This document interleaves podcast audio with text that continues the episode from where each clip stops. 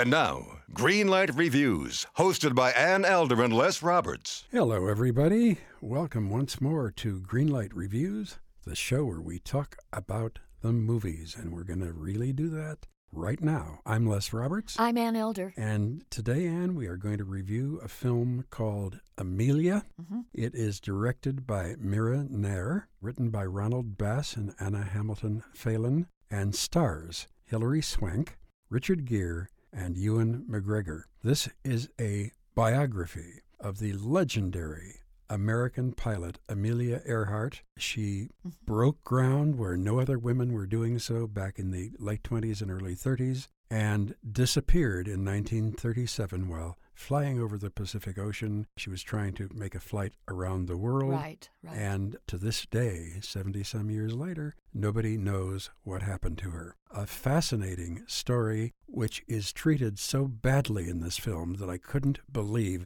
people actually sat down and said they wanted to do this movie this way. You know, biopics have to be about the main character overcoming some kind of an obstacle. Movies in general have to be about something. And that's why we like movies that have a struggle. They have hard times, there's physical limitations, there are conflicts, and then there are challenges. The biggest challenge for me in this film was not falling asleep. I never saw such a lifeless, two dimensional portrait. Biopics, again, have to be more than just the presentation of a life's accomplishments. That's not enough to fuel a movie. I have to know what motivates the character, what was behind Amelia, why did she so want to be a pilot, what was in her character that made her want to take on this extraordinary lifestyle. None of that is present in this movie. And I can't tell why. Now, I happen to have loved Hilary Swank in many of the things that I saw her do. Certainly, Million Dollar Baby was, for me, spectacular. I know that wasn't your favorite film. And I also loved her when she won her first Oscar for Boys Don't Cry. She brings absolutely nothing to her portrayal of Amelia Earhart. She looks the part. She looks perfect. Absolutely great. She wears the clothes on that very tomboyish frame of hers, and she wears them well. The makeup is extraordinary. Everything about her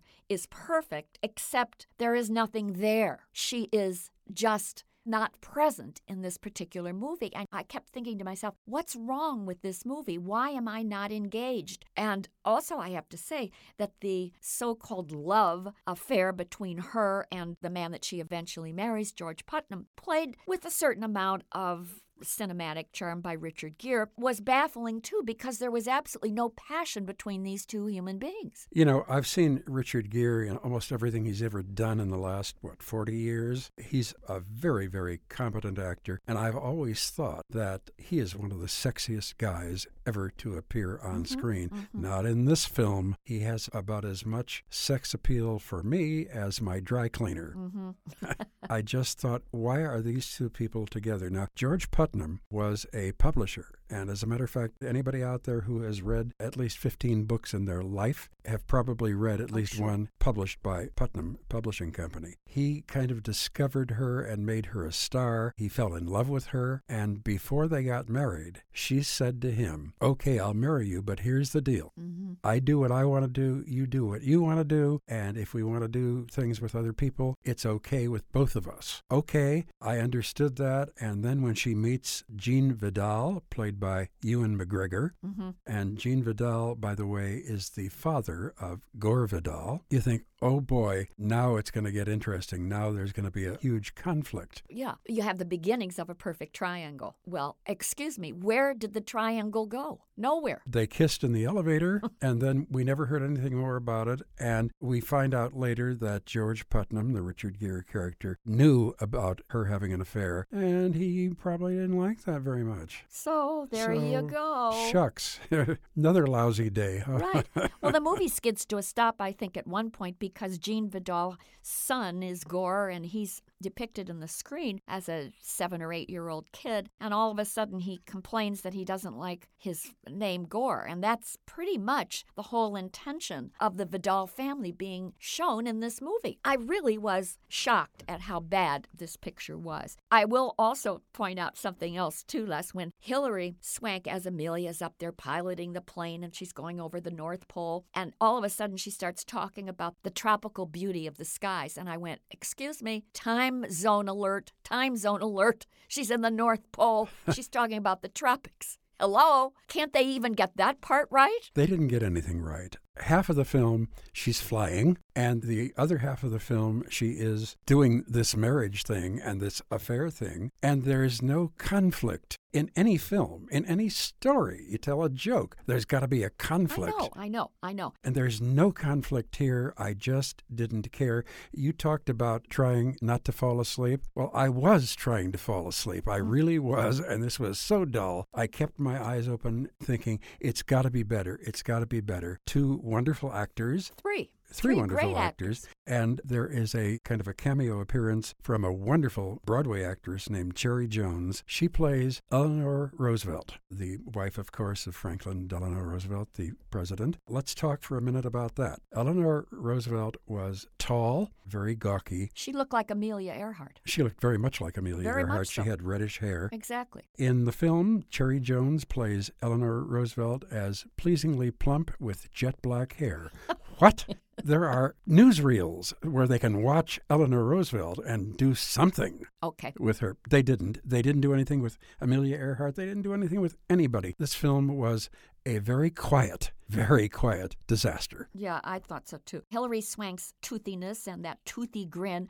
I thought if I saw it one more time, I was going to scream. I didn't like the Kansas accent. I know she worked very hard to get this movie produced. She was one of the executive producers. I know that she believes that the story of Amelia Earhart is one that should be told. I don't disagree with her. I can't wait for them to make a decent, decent movie out of a woman's life. Uh, and I think it would be celebrated. But the way they've done it, there is absolutely nothing of interest. There is no charisma. There is no passion in this film.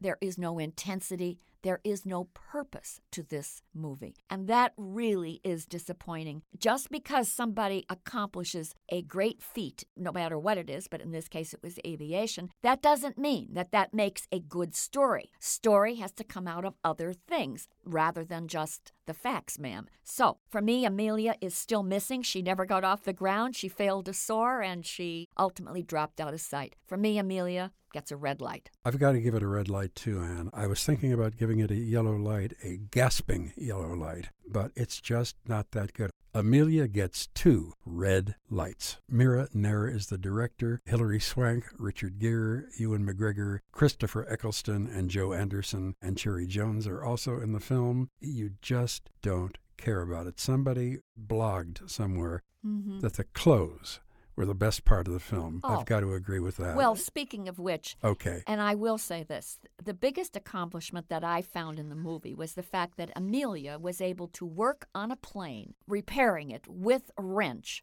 and she did not have one grease spot on her spotless white aviation jumpsuit.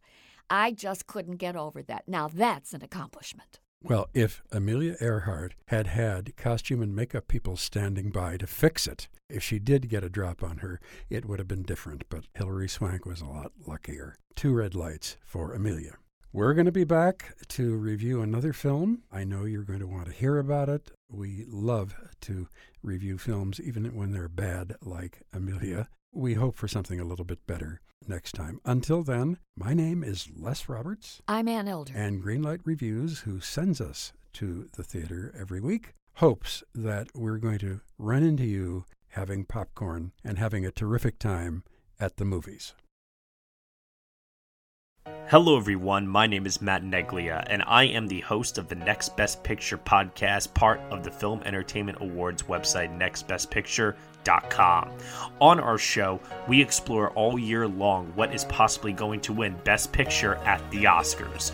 We do this by conducting interviews with people within the film industry, holding weekly reviews of the latest theatrical releases, and on our main show, where we dive into various different topics, answer your fan questions, and also do our best to explore Oscar history's past in hopes that it will tell us something new for this upcoming award season race.